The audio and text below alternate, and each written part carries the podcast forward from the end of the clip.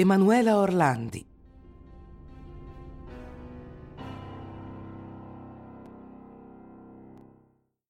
Nel maggio del 2012 c'è un incontro del procuratore Capaldo in Vaticano, incontro che resta avvolto in un'ombra di incertezza. La Santa Sede sarebbe disposta a fornire una lista di responsabili, a patto che si accontenti di quella e le indagini non vadano oltre. L'unico risultato di tutto questo lungo giro Capaldo si vede sottrarre l'inchiesta dal procuratore capo Giuseppe Pignatone, che la avoca sé il 6 maggio del 2016 chiede un non luogo a procedere confermato dalla Cassazione. Il giudice Giancarlo Capaldo però propende per un'altra ipotesi, che nel corso degli anni aleggia terribile nell'ambiente romano, ecclesiastico e non.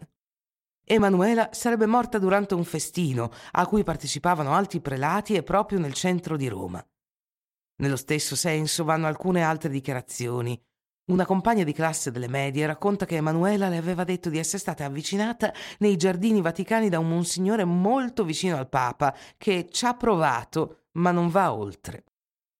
Altri due personaggi dei prelati, questa volta, aggiungono alcuni tasselli. Nel 2005 il cardinale Oddi riferisce di aver visto, o forse di aver saputo per interposta persona, non sarà mai chiaro, Emanuela entrare in Vaticano e uscirne a bordo di una vettura di lusso, accanto a un monsignore. Non se ne saprà più nulla. L'altro prelato a emettere un'ipotesi è niente meno che padre Gabriella Morf, l'esorcista, ora defunto, più famoso dell'epoca, che si attribuiva fino a 600 interventi l'anno. In un anno ci sono 365 giorni, la sua agenda era veramente stracolma. Padre Armorth rincara la dose. Non solo sostiene la teoria del festino tra i monsignori finito male, ma aggiunge che le riunioni avevano come fulcro la celebrazione di riti satanici e che il trucchetto della distribuzione dei volantini pubblicitari era una trappola classica per irretire le ragazze. Viene però da chiedersi perché usare l'esca dei volantini per attirare proprio Manuela, che fa già parte del circolo ristretto della Santa Sede? A queste nuove affermazioni Pietro ripesca un documento ricevuto poco dopo il rapimento. È il fatto probabilmente più sconvolgente che potrebbe sostenere la teoria del rito satanico e fa pensare che Manuela non fosse destinata a uscirne viva. Il 17 luglio 1983 all'agenzia ANSA di Roma viene recapitata un'audiocassetta, subito ascoltata dall'agente della Digos Antonio Asciore. I frammenti oggi disponibili sono al limite del tollerabile. Si sente inizialmente una specie di mugolio lugubre e poi la voce di una ragazza che i familiari identificano come essere di Emanuela. Soffre, si lamenta e supplica che ci si fermi. In sottofondo pare di udire a momenti un proiettore accendersi e spegnersi. Il tono della ragazza lascia pensare o a un'estrema spossatezza, lasciatemi dormire, o a uno stato alterato da stupefacenti. A sottolineare l'orrore interviene la testimonianza di Asciore. I frammenti oggi disponibili non sono completi, mancano le voci di tre uomini e mancano le parti che, sostiene, erano presenti nell'originale e gli hanno tolto il sonno.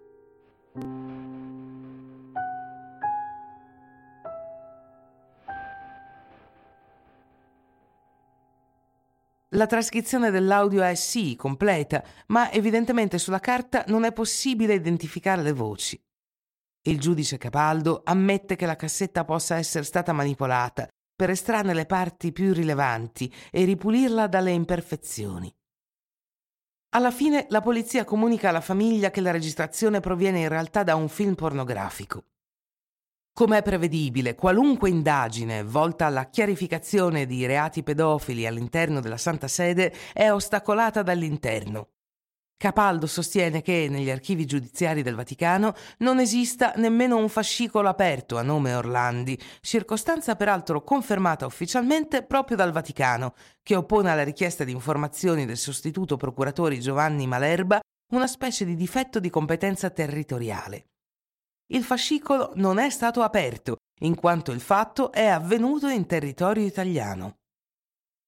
Nella scia della chiarezza specchiata si inserisce anche il vaticanista Melloni, quando esclude l'esistenza di qualsivoglia verità inconfessabile in Vaticano. Vanno menzionati ancora due episodi che hanno più il sapore dell'avvertimento che della pista vera e propria.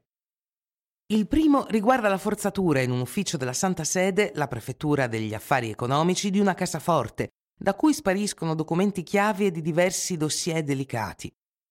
I documenti fanno parte del cosiddetto scandalo VatiLeaks, una potente fuga di notizie avvenuta nel 2012 e nel 2015.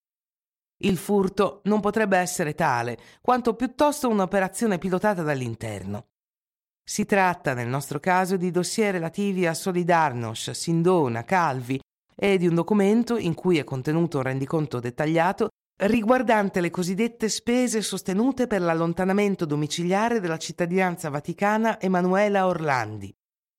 In queste cinque pagine contabili, in cui mancano le 164 pezze d'appoggio, si dettagliano gli esborsi dell'operazione, partita nel gennaio 1983 e conclusasi nel 1997, con un'ultima riga agghiacciante.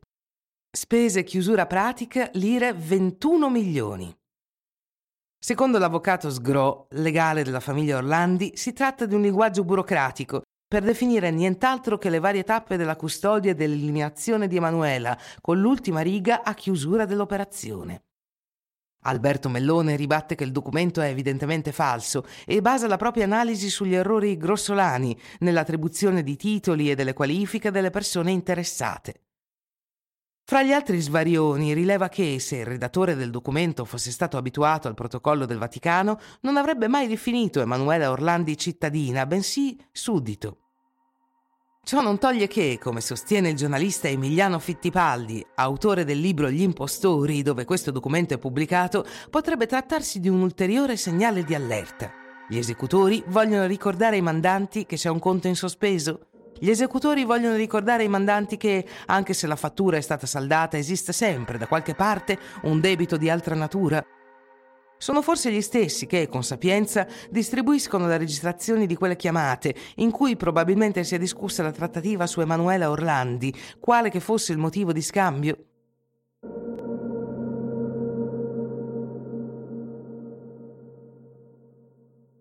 L'altro episodio che nel luglio 2019 rivela l'interesse della famiglia ed evidentemente dell'opinione pubblica riguarda una lettera recapitata agli Orlandi. Se vuoi sapere dove sta Emanuela, guarda dove indica l'angelo. Con riferimento a una statua raffigurata nella foto allegata al messaggio. Il braccio punta in direzione del cimitero teutonico all'interno delle mura vaticane. Il segretario di Stato Parolin concede l'apertura di due tombe che si presentano vuote. Sotto di esse c'è un vano di tre metri di profondità che dà sul locale di un edificio adiacente. Qui vengono ritrovati 24 sacchi di ossa umane di varie dimensioni ed età, ma niente che possa ricondurre Emanuela. In un ultimo incontro pubblico nel 2018, Pietro si è presentato di fronte a Papa Francesco, che gli ha risposto con un sorriso rassegnato e fraterno, Emanuela sta in cielo.